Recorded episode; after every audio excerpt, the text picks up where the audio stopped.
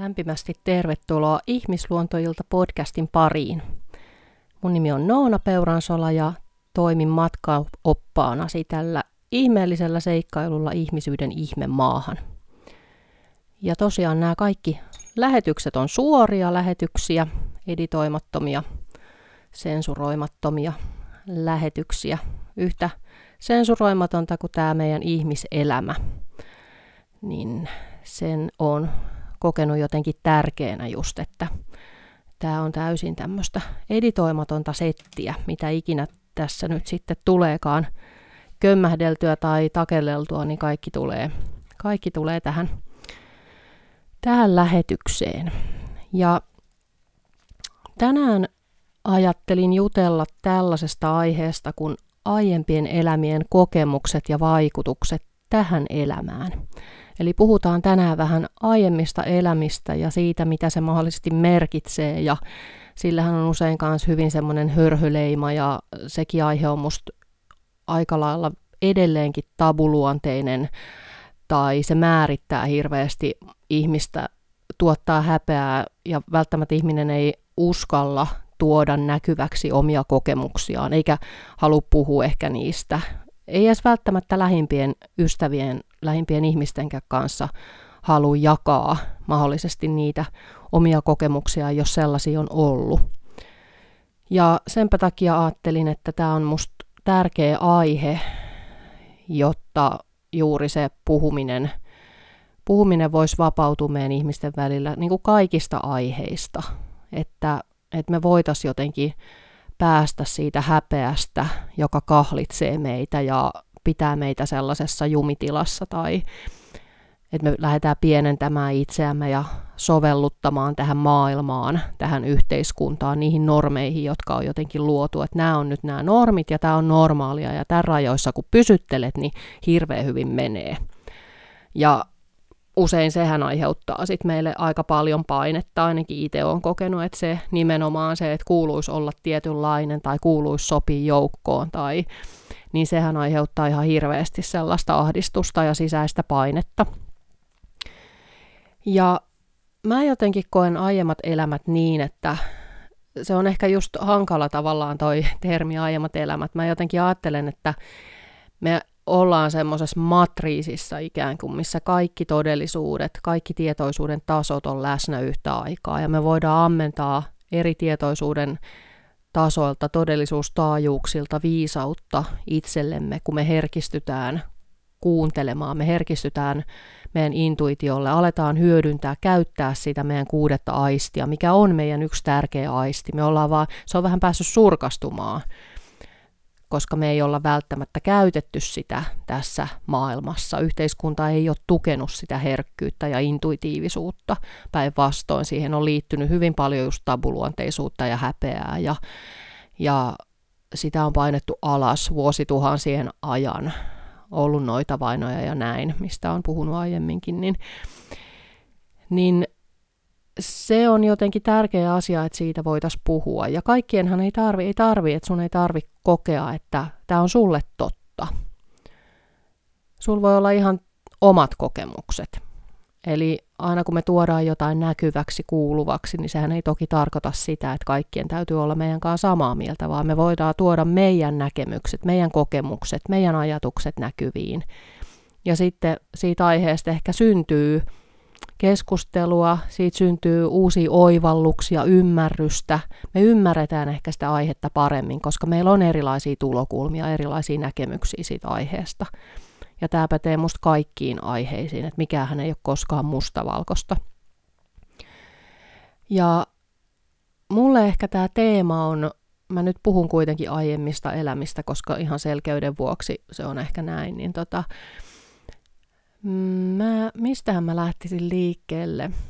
Ehkä mä lähden siitä, että mä oon itse kokenut hyvin vahvasti aiempien elämien kokemuksia. Mä oon nähnyt niin kuin välähdyksiä niistä elämistä. Mä oon tuntenut tuttuutta joidenkin eläinten ja ihmisten kanssa ja mulla on välittömästi tullut semmoinen fiilis, semmoinen intuitio, että, että me ollaan aiemminkin tavattu jossain. Meillä on joku kontakti, joku, jonkunlainen yhteys, joku tuttu energia, jotain sellaista, mikä, mikä jotenkin vahvistaa, vie johonkin menneeseen hetkeksi. Ja voi olla myöskin, että mulla on tullut ihan tosi vahvoja tuntemuksia, siis niin kuin ihan vihan tunnetta. Mä muistan esimerkki, er, esimerkkinä ehkä kerran tämän, niin just naapurin samaani, josta on mun kirjassakin kertonut, nykyään oikein hyvä ystäväni, niin Mä muistan, kun ekan kerran me tavattiin, tai mä näin hänet ulkoiluttamassa hänen koiria. Mulla oli silloin Masia Roosa, mun ihanat koirat, niin vielä tämän maailman puolella ja olin heidän kanssa lenkillä. Ja mä muistan, kun sitten tämä naapuri kulki tuolla tiellä ja mä tunsin hirveetä vihaa yhtäkkiä. Mä en tuntenut, me ei tunnettu silloin tässä elämässä lainkaan. Me ei oltu kohdattu, vaikka me oltiin naapureita, tuossa on toki yksi tontti välissä, niin ei oltu silloin vielä oltu tekemisissä. Mä olin silloin jo eronnut justiin mun, mun avioliitosta ja mä muistan jo aiemminkin oli ollut joku välikohtaus silloin, kun mä en ollut vielä eronnut, mutta kaupassa ihan jotenkin, niin mä, mä olin tuntenut vaan niin, kuin niin pyhää, syvää vihaa. Ja miettinyt oikein, että mistä tämä niin tulee. Että eihän tämä ole, eihän t- en, mä, että mä en edes tunne tota ihmistä. Miten vaan mulla voi olla näin vahva jotenkin voimakas tunne ja just se vihan tunne. Ja se oli hyvin jotenkin hätkähdyttävää. Ja siinä samassa mulle tuli kyllä myös semmoisia jotenkin häivähdyksiä, fiiliksiä, vähän sellaisia jotenkin jänniä tuntemuksia, että hei, että me ei niinku ehkä ekaa kertaa kohdata tässä elämässä nyt, että tähän liittyy jotain muutakin – ja ensinhän mä en toki niin kuin ottanut sitä mitenkään todesta, että tämä on just kans hyvä esimerkki siitä, että meille tuodaan sitä ohjausta, meille tuodaan niitä viestejä tunteiden kautta intuitiivisesti, mutta välillähän me ohitetaan ne just ajatellaan, että no eihän tässä ole mitään järkeä, tämä nyt on ihan höpö, höpö juttua. Eli se mieli pääsee aika tehokkaasti sinne väliin heti sabotoimaan sen, että hei, tämä ei ole totta. Ja sitten hyvin nopeastihan me aika lailla tehdään se johtopäätös, että okei, se mieli on oikeassa, eihän tämä olekaan, että mä oon nyt tähän, tämä on vaan jotain tosi outoa. Mutta se oli mulle ainakin sellainen, koska niitä tuntemuksia tuli useammin sitten. Ei vaan tämä yksi kerta eikä kaksi, vaan useammin, että kun mä näin hänet jossain kävelemässä, mä olin ihan siis aivan niin kuin raivon partaalla. Ja sitten myöhemmin, kun me tavattiin ja jotenkin alettiin juttelemaan, niin mä olin sitten käynyt Intiassa just, mä olin siellä ollut siellä meditaatiokurssilla ja siellä jotenkin mulla alkoi enemmän muutenkin niin kuin tulemaan semmoisia vanhoja muistikuvia mieleen ja mä aloin herätellä sitä yhteyttä sinne mun intuitiiviseen tietämiseen, minkä mä olin just tehokkaasti sulkenut jotenkin pois. Niin me sitten juteltiin tuossa mun naapurin kanssa ja sitten hän kertoi sellaisen kokemuksen, että hän, hän niin kuin muistaa sellaisen meidän aiempien elämien kokemuksen, missä, missä on, on, että meillä on ollut jotenkin semmoinen konflikti, että siinä on tapahtunut paljon asioita, mitkä on varmasti niin kuin vaikuttanut ja vaikuttaa siihen, miten mä koin sitten sen meidän tai sen ylipäätään hänen energiansa ja sen, että mä näen hänet jossain, niin mä olin heti ihan niin kuin kiehuin sitä pyhää vihaa. Niin se meidän keskustelu avasi myös mulle sit ymmärrystä, että aa okei, ai jaha, että tämän takia, että tämä selittää paljon. Ja se oli täysin silloin niin kuin loogista, että sekin on jännä, miten sitten se mielikin pystyy ymmärtämään sieltä laatikon ulkopuoleisia asioita – että se ei ole pelkästään vaan sulkeutunut sinne laatikon sisälle, koska sitten kun tavallaan jotenkin se sielullinen tietoisuus avautuu ja laajentuu, niin myös se mieli avautuu sille uudelle informaatiolle eri lailla. Eli silloin myöskin se sielu ja mielen liitto, se ystävyys ja yhteistyö toimii paljon paremmin. Siinä ei olekaan enää sellaista niin kuin jotenkin, että no hei, toi on ihan hörhöä, mitä sä sanot, on tämä mielen helposti vastaus ja sitten siellä on, että hei, että ei oikeasti, että kyllä tämä on ihan niin kuin, että luota vaan ja ei, ei ole hätää. Tämä on ihan turvallista ja että mielihän monesti kanssa yrittää pitää meitä turvassa. Siellä on ne tietyt tavallaan, että se intentiahan on siellä taustalla hyvä, että me ollaan turvassa. Mutta tosiaan, että se mielikin pystyy laajentumaan ja avartumaan sillä, että se sielu ja mielen yhteistyö vahvistuu Että siellä ei ole sitä jatkuvaa taistelua, toinen on oikeassa ja toinen on väärässä, vaan nimenomaan, että se silloin se yhteys ja yhteistyö syvenee ja silloin se meidän intuitiivinen tietämys, herkkyys pääsee vahvistumaan ja mieli pystyy paremmin ymmärtämään myös, että mitä tapahtuu. Koska siellä on myös usein se, että mieli on hämmentynyt, että mitä tässä nyt tapahtuu, onko tulossa hulluksi, jos siellä on se jatkuva vähän niin kuin taistelukenttä menossa. Mutta se, se oli mulle semmoinen kokemus vaan, koska mä olin aiemminkin sit siellä Intiassakin nähnyt semmoisia välähdyksiä tai saanut meditaatiossa semmoisia tunteita, tuntemuksia hyvin vahvoja jostain mun, että mä tiesin, että tämä ei ole tästä elämästä tämä asia. Nämä, mitä mä näen, mitä mä koen. Ja mä myös jotenkin vahvasti, mulla oli se vahva niin kuin syvä sisäinen tieto, että tämä ei ole mitään niin kuin harhaata, tämä ei ole mitään unta tai vaan tämä on todellakin tapahtunut mulle, että mä tunsin sen jotenkin syvällä solutasolla.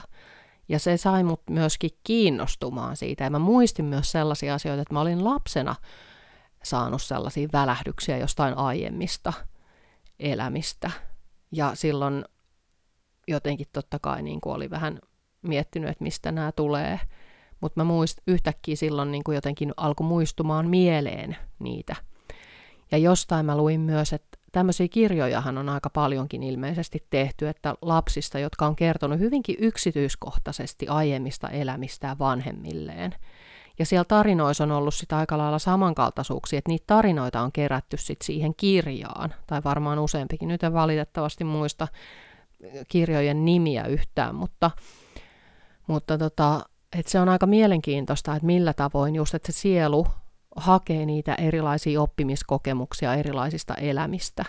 Näin mä se jotenkin ajattelen, että me, ollaan, me ei olla niinku syyttä suotta synnytty johonkin tiettyyn elämän kokemukseen. Me hankitaan niitä taitoja, me syvennetään jotain meissä, ymmärretään, oivalletaan, opitaan, kasvetaan – että se sielu kerää kokemuksia. Ja jotenkin mä ajattelen, että meillä jokaisella, meidän jokaisen sielulla on se uniikki tehtävä myöskin, että millaisia kokemuksia, mitä se on tullut oppimaan tähän elämään esimerkiksi. Mitkä on ne kokemukset, mitä, mitä se sielu tarvitsee, mitkä on ne ihmiskokemukset, mitä, mitä niin kuin se sielu tarvii. Ja samoin mä ajattelen ihmisen ja eläimen välisestä suhteesta, että, että siellä on hyvin usein sellaisia sielullisia ö, yhteyksiä. Siellä voi olla just johonkin hevoseen, että sulla tulee vahva tuttuuden tunne, että hei, että tässä on jotain syvempää. Että kaikki hevosethan on ihania, mutta hyvin usein, jos meillä tulee vahva sielun yhteys johonkin tiettyyn hevoseen, niin mä itse koen niin, että meillä on ollut joku yhteinen aiempi elämä mahdollisesti. Mulla on esimerkiksi Ateenan kanssa ollut, mä tiedän sen, että meillä on ollut joku 13-14 elämää yhdessä. Mulle on tuotu se numero usein, useimmin erilaisissa meditaatioissa. Ja mä muistan kerran yksi selvännäkijäkin vielä, hän alkoi puhumaan siitä, että niitä teillä on ollut muuten näin. Että se oli myös hauska vahvistus siihen omaan, omaan, mitä oli jotenkin kokenut että mitä tavallaan sen eläimen kanssa me ollaan tultu päättelemään mahdollisesti tähän elämään tai oppimaan lisää, kasvamaan, mitkä on ne meidän yhteiset sielulliset tehtävät. Että sittenhän meillä on erikseen ne omat ja sillä hevosella on, mä aina ajattelen, että myös joka hevosella on se oma sielullinen tehtävä, mitä hän on tullut toteuttamaan tähän inkarnaatioon. Jotain, jotain sellaista, mikä auttaa häntä kasvamaan, ja jotain sellaista, mitä, mikä auttaa sit meitä ihmisiä kasvamaan. Että se yhteys on hyvin arvokas lahja. Ja monesti myös ihmissuhteet, just se, että millaisia toimintamalleja, millaisia mekanismeja meillä on ehkä siellä meidän lähisuhteessa tai ylipäätään, miten, miten me muodostetaan ihmissuhteita, millaisia dynamiikkoja siellä on millaisia uskomuksia, niin mä uskon, että osa näistä myös liittyy niihin aiempiin elämiin, että mitä uskomuksia meillä on mistäkin asioista, millaisia toimintamalleja, mekanismeja meillä on ihmissuhteissa, millaisia ihmissuhteita me tietyllä tavalla valitaan sinne meidän elämänpiiriin. Eli kaikki ne vaikuttaa jollain tavoin, että miten, mitä me ollaan niin oppimassa siitä, miten me ollaan ehkä aiemmin toimittu. Ja joskus myös se, että on semmoinen jumiutumisen tunne, että hei, että nyt, nyt joku niin kuin hiertää, mä en pääse eteenpäin mun elämässä. Tai jotenkin, että mä oon nyt tässä seisovassa vedessä ja tuntuu, että tarvon tässä tervassa ja ei oikein mikään liiku mihinkään. Niin oon todennut, että monesti sielläkin voi olla joku aiemman elämän kokemus, joka vaikuttaa siellä alitajunnan tasolla, että se tietyllä tavalla vähän sabotoi sitä. Tietenkin kaikki pelot ja että riippuu, että mikä, siellä on, mikä pelko siellä esimerkiksi on alla, niin se voi osittain liittyä siihen, mitä meillä on tapahtunut joskus jossain aiemmassa elämässä. Esimerkiksi veden pelko tai voi olla just lapsettomuutta tai niitä omien intuitiivisten kykyjen pelkoja, että ei, ei otakaan niitä lahjoja käyttöön, niin siellä voi olla erilaisia kokemuksia, jotka tavallaan siellä alitajuisella, tiedostamattomalla tasolla vaikuttaa – siihen meidän etenemiseen. Ja sen takia niitä on jotenkin musta tärkeä kuulostella, oppii havainnoimaan, tutkimaan, jotta ne ei jäisi sinne pinnan alle, pinnan jotenkin sinne syvyyksiin niin kuin vaan vaikuttamaan. Et sen takia just mä puhun monesti siitä, miten kompleksisia kokonaisvaltaisia olentoja me ollaan ihmisinä, niin se, että me mielen tasolla työskennellään, tehdään itsetuntemustyötä, niin se on todella tärkeää. Ja kehollisesti, kehoyhteyden vahvistaminen, meidän kehoon jää tunteet. Mutta yhtä lailla tärkeä on se sielullinen, sie, meidän sieluyhteyden vahvistaminen ja niiden alitajusten kokemusten vapauttaminen. Eli juuri se, että mitä siellä aiemmin ehkä siellä menneissä elämissä on tapahtunut – että me ollaan tavallaan, että meillä on tämmöinen kolmio, mulla on tämmöinen niin kolmioajatus, että me ollaan just se, meillä on se mieli ja meillä on se sielu ja sitten meillä on se fyysinen taso, keho. Et me muodostetaan semmoinen kolmio ja sen kolmion päälle ikään kuin siihen kolmioon sisältyy hyvin monenlaisia asioita sitten. Ja mitä paremmin sitten tämä kolmio toimii yhdessä, että kaikki kulmat siitä kolmiosta toimii optimaalisesti ja harmoniassa, niin sen paremmin me ihmisinä voidaan. Että jos me tavallaan unohdetaan joku osa, hyljeksitään sitä, on, liittyy se sitten pelkoihin tai häpeään tai mihin tahansa,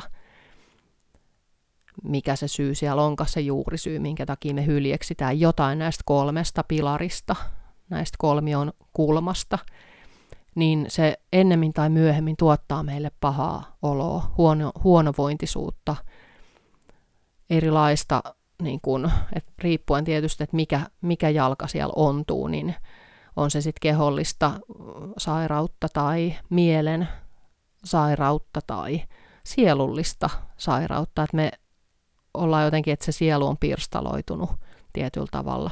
Ja meidän täytyykin oppia kutsumaan koko sielu kotiin. Eli ne kaikki osat on tärkeitä, niiden yhteistyö – ja juuri se, että me ymmärretään enemmän itseämme silloin, kun me myös tutkitaan niitä aiempien elämien kokemuksia.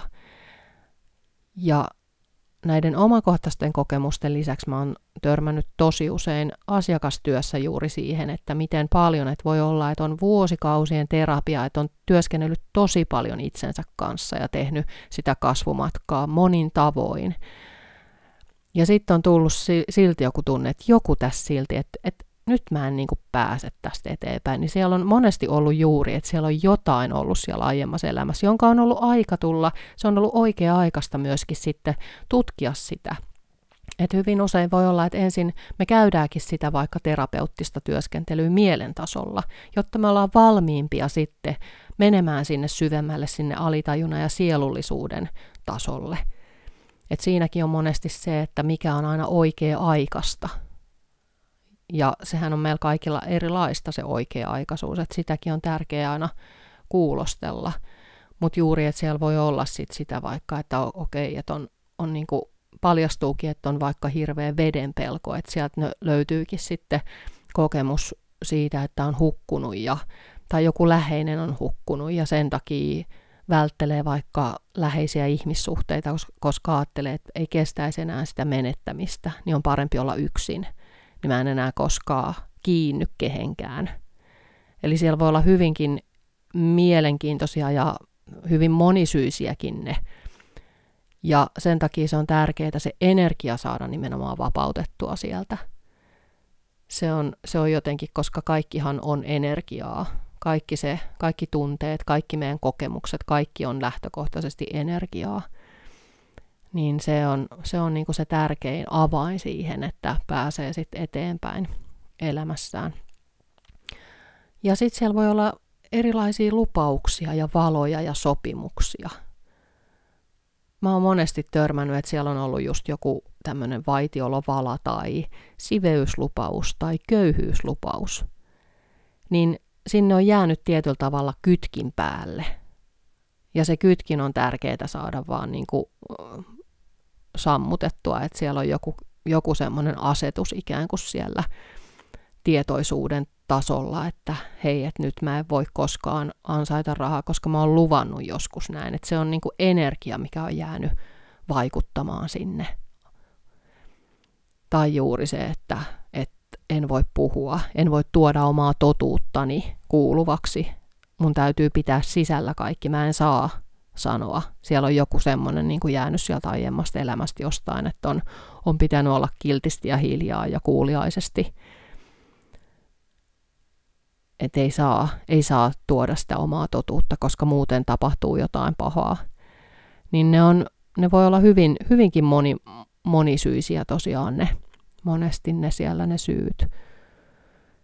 Ja sitten myöskin semmoinen, että millä tavoin kokee vaikka, että jos on tässä, tässä elämässä nainen, niin voi olla, että kokeekin, että, että olisi paljon helpompaa miehenä tai se miehenä olo tuntuisi tutummalle – ja sitten se voi aiheuttaakin häpeää, että no mikä, että mi, mi, miten mä nyt suhtaudun tähän, että haluanko mä oikeasti olla mies, että onko tämä joku tämmöinen kysymys vai, vai mi, mitä tässä tapahtuu.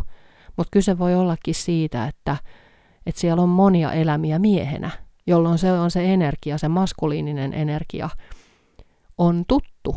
Se on tuttu itselle ja jollain tavoin sitä kaipaa.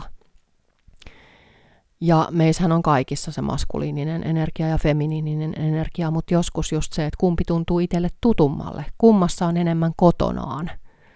Esimerkiksi aina pukeutuu maskuliinisesti, on aina kätevä vetää ne housut jalkaa ja tuntuu vaivaannuttavalle olla jossain mekossa.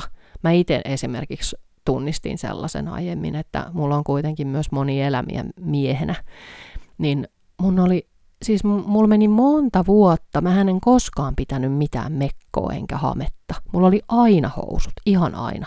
Ja mä muistan semmoisenkin tapauksen ihan lapsuudesta, että äiti oli laittamassa mulle jotain tämmöistä merimiesmekkoa päälle.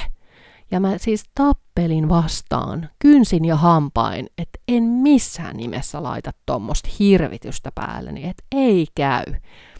Ja myöhemmin mä jotenkin ajattelin, että niin, että toikin itse asiassa osittain varmaan liittyy siihen, että, että se tuntui siinä oikeasti hetkessä jotenkin nololta. Että eihän mä nyt mitään mekkoja laita päälle. Että ei toi nyt ole niin kuin mua, mun identiteetti ollenkaan. Että niitäkin on, niitä on musta hyvä, vaan ne on ihan hauskoikin välillä vähän kuulostella, että okei, että mi, miten tämä ehkä voisi liittyä mahdollisesti, vaikka et uskoiskaan aiempiin eläimiin, niin miten tämä voisi ehkä liittyä, että sillä voi leikitellä. Se ei ole, tämä ei ole niin kuin vakava asia. Siitä voi tehdä vähän semmoisen niin kevyen, kevyen hauskan leikin, mihin se sisäinen lapsikin voi vaikka osallistua. Ja just se, että kyse on siitä, että meidän itsetuntemus ja ymmärrys itsestämme, omista toimintamalleistamme lisääntyy. Se on niin kaiken sen työskentelyn pointti, kun me ollaan aiempien elämien äärellä.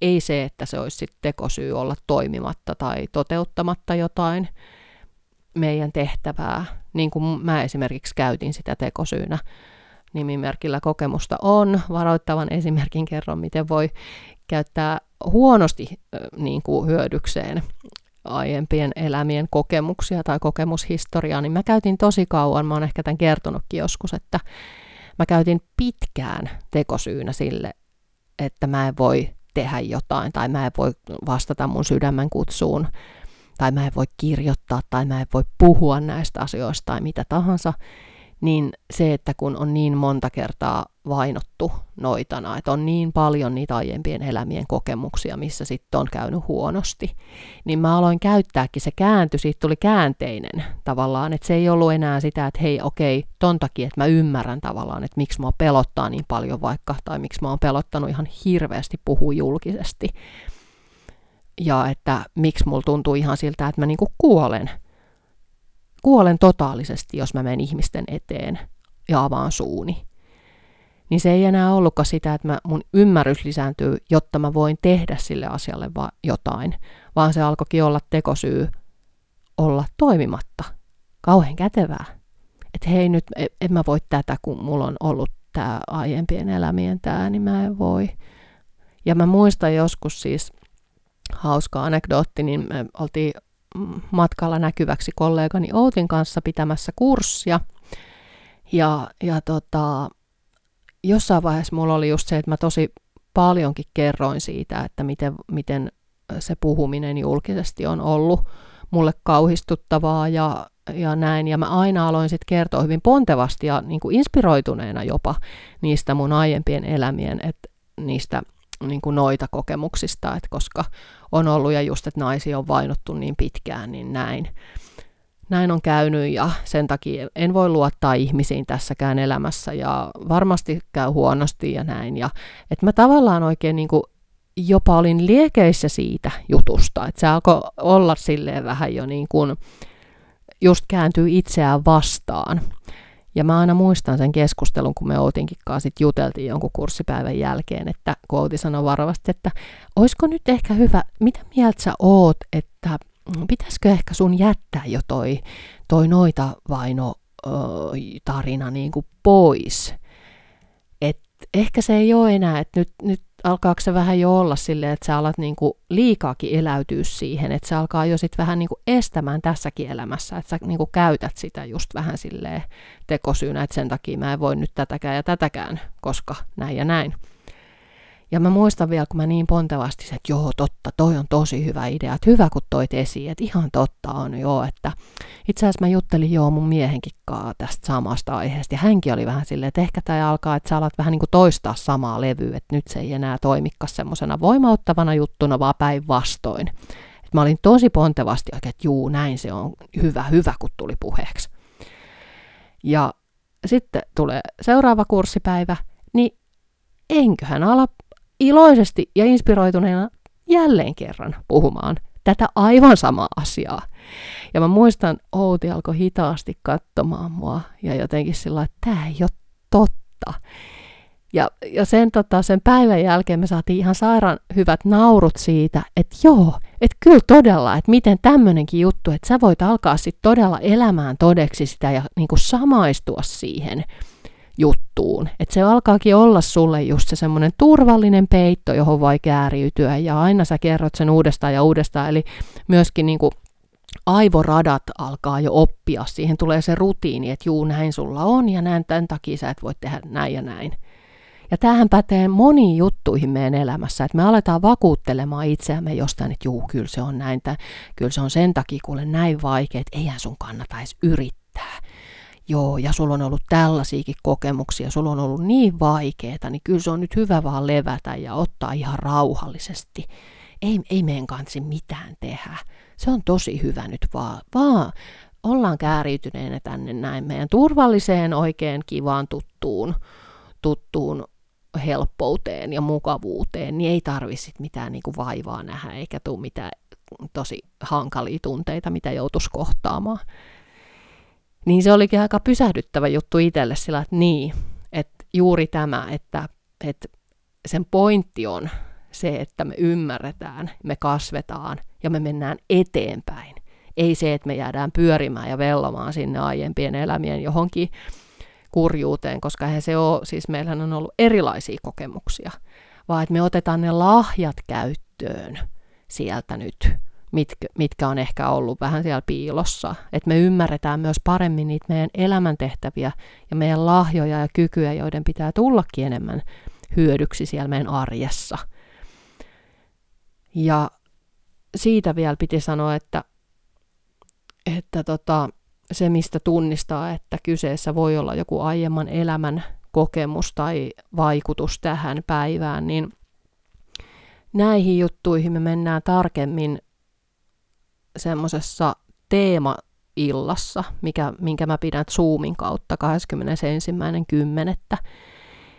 Niin me lähdetään tutkimaan siinä, että mitkä asiat mahdollisesti estää sua tällä hetkellä menemästä eteenpäin. Että onko siellä jotain ehkä sellaista, mikä, mikä mahdollisesti liittyy nyt aiempiin elämiin.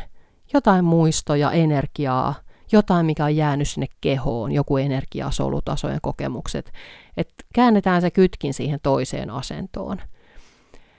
Ja mun nettisivut on tosiaan ollut tosi kauan alhaalla, tämän vuoden mä oon vähän kuulostellut, että mihin mä haluan keskittyä, mitkä on mulle niitä tärkeitä asioita. Että mä en laita energiaani mihinkään semmoiseen, mikä ei mua yhtään kutsu. Että, että täytyy olla jotenkin hirveän her- herkillä siinä, että mikä on oikeasti milloinkin just oikea aikasta.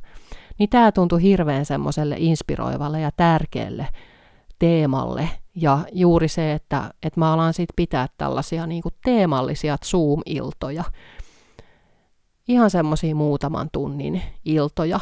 Ja, ja sitten just, että voi, voi vähän kuulostella sitä, että tehdään, tehdään sellaisia niin kuin harjoituksia, mitkä avaa sitä energiaa ja tuo ymmärrystä ja voimamatka, joka joka just vapauttaa, jonka tarkoituksena on vapauttaa se energia, jotta mikä tahansa, mikä siellä mahdollisesti nyt tökkii edessä, että sä pääset paremmin sitä kulkemaan sitä sun omaa sydämen tietä ja tekemään niitä asioita, mitkä oikeasti sun sielua inspiroi ja sykähdyttää, niin, niin se on niin kuin se, se pointti tässä ja se, se tuntuu itsellekin hirveän semmoiselle jotenkin ajankohtaiselle ja tärkeälle teemalle niin mun nettisivut tosiaan sitten kanssa avautuu tässä. Mä rutistelen viimeisiä, viimeisiä rutistuksia tässä näin, niin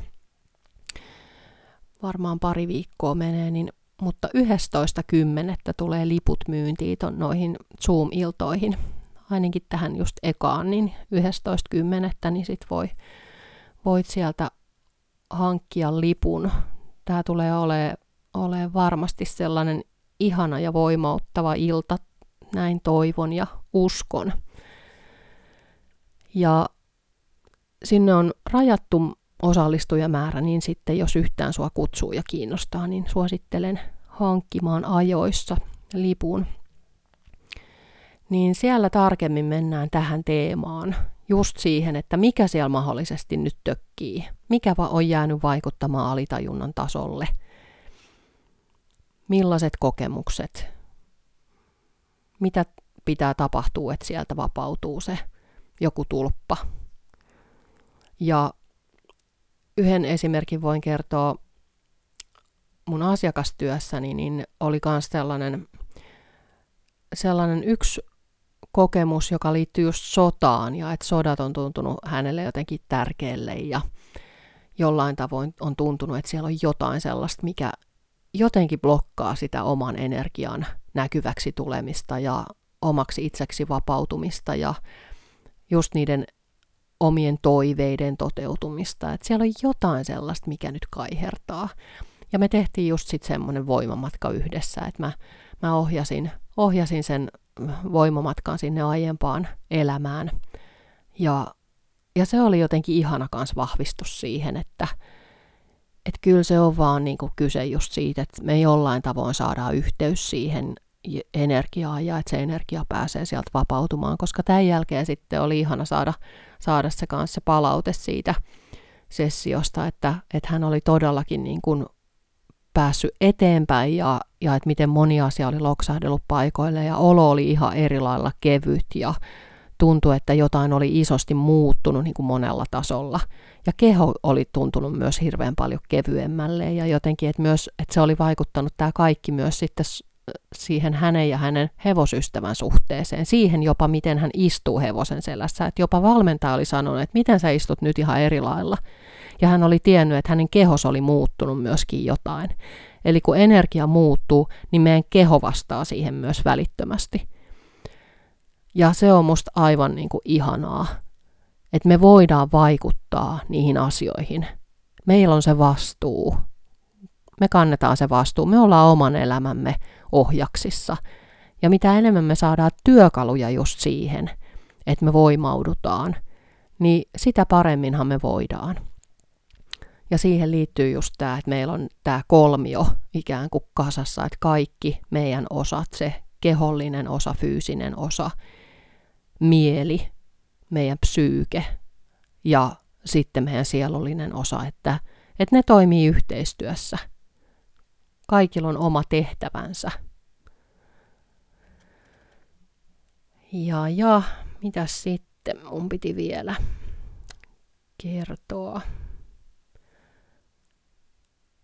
No ehkä mä voin kertoa tämän hauskan. Mä mietin tätä tota, noin yksi päivä, että mulla oli semmoinen olo, että mä oon jossain sumussa ja mulla ei ole mitään suuntaa eikä määränpäätä, että mitä mä nyt teen ja mihin mä nyt keskityn ja mikä, kaikki tuntuu jotenkin sekavalle ja tosi niin kuin semmoiselle hähmäselle ja oli semmoinen niin kuin äh, blah, niin kuin, voi hemmetti, ei, ei, niin kuin, ei saa mistään kiinni. Ja, siis mä muistan, mä olin tuossa sohvalla semmoisessa sikioasennossa niin kuin käpertyneenä ja itkin siinä mun miehelle sitä, että oli se niin kuin helpompaa silloin aiemmassa elämässä, kun minä olin se viikinkipäällikkö ja johdin niitä armeijoita silloin. Ja meillä oli se suunta ja päämäärä ja minä tiesin minne pitää mennä. Ja mun mies katsoi ihan sillä että joo, okei, okay. hän oli vähän, että pitäisikö nyt tässä keittää kahvia vai, vai, vai miten tähän pitäisi suhtautua, koska mä semmoisena pienenä myttynä nyyhkin siinä tätä niin kuin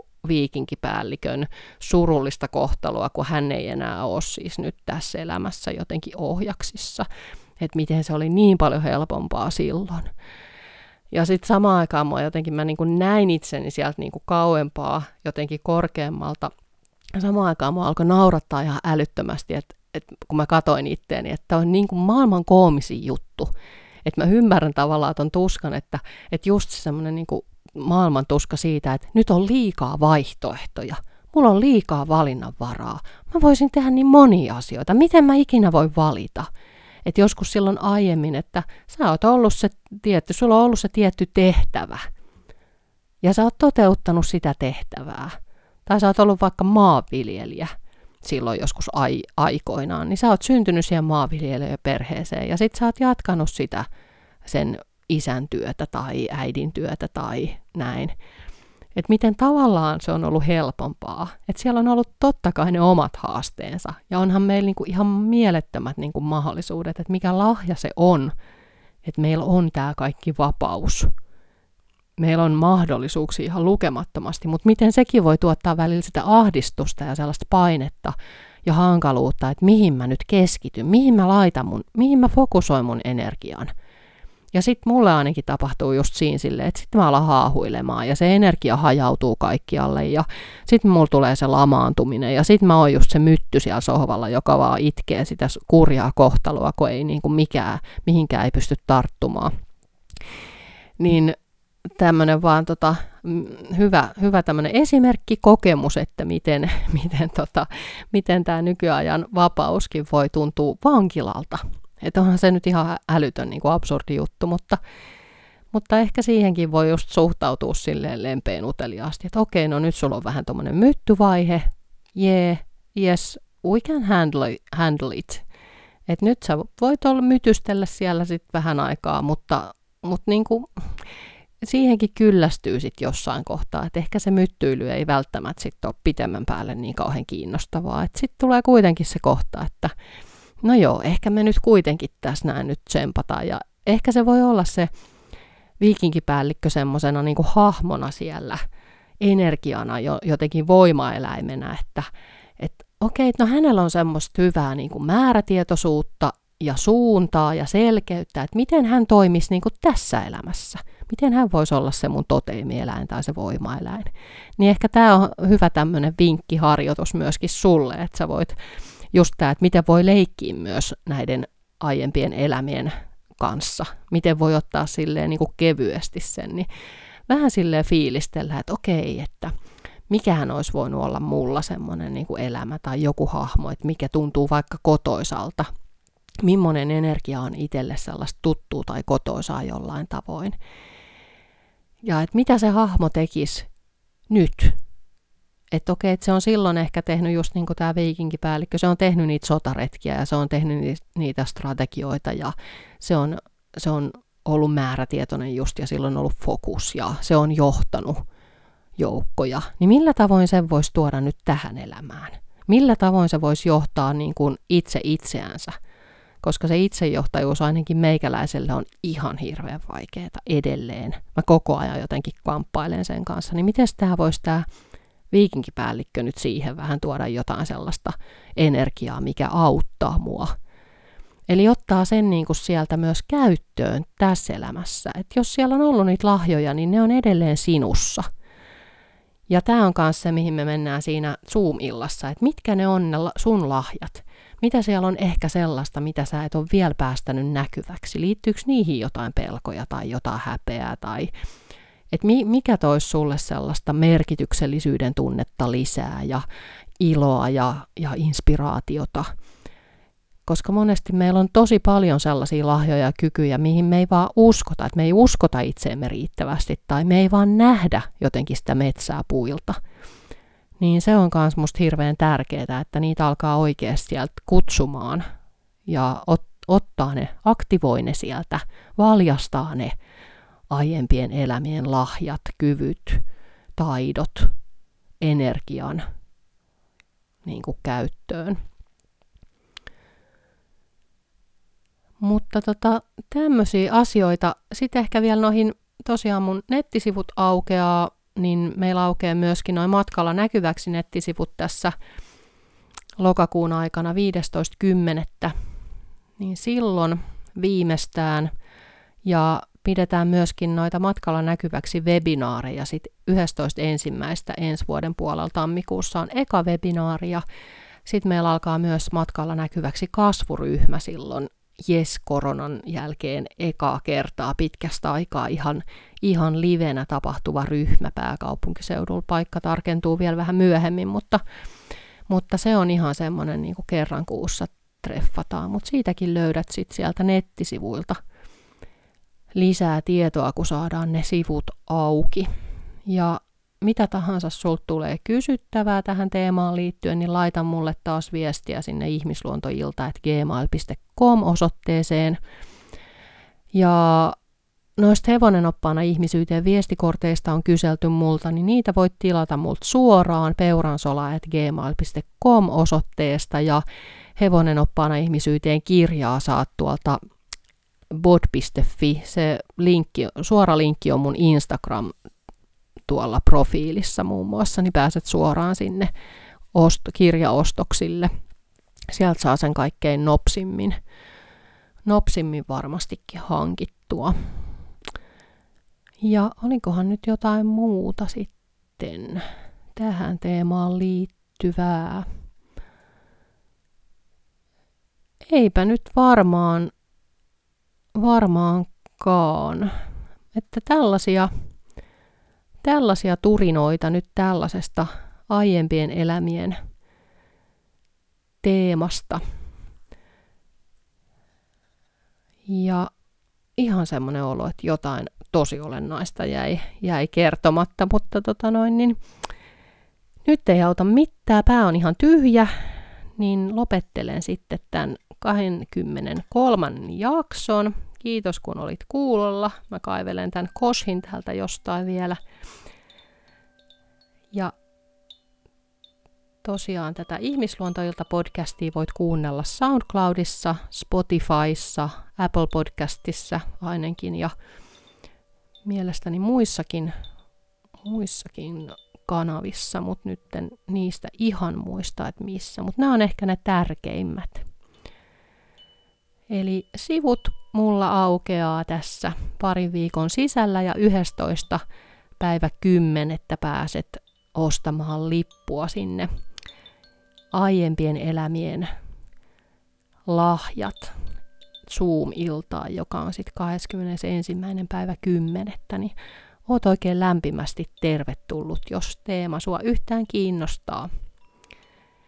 Kiitos kun olit kuulolla ihmisluontoillassa ja oikein ihania avartavia seikkailuja toivon sulle sinne omassa ihmisluonnossasi.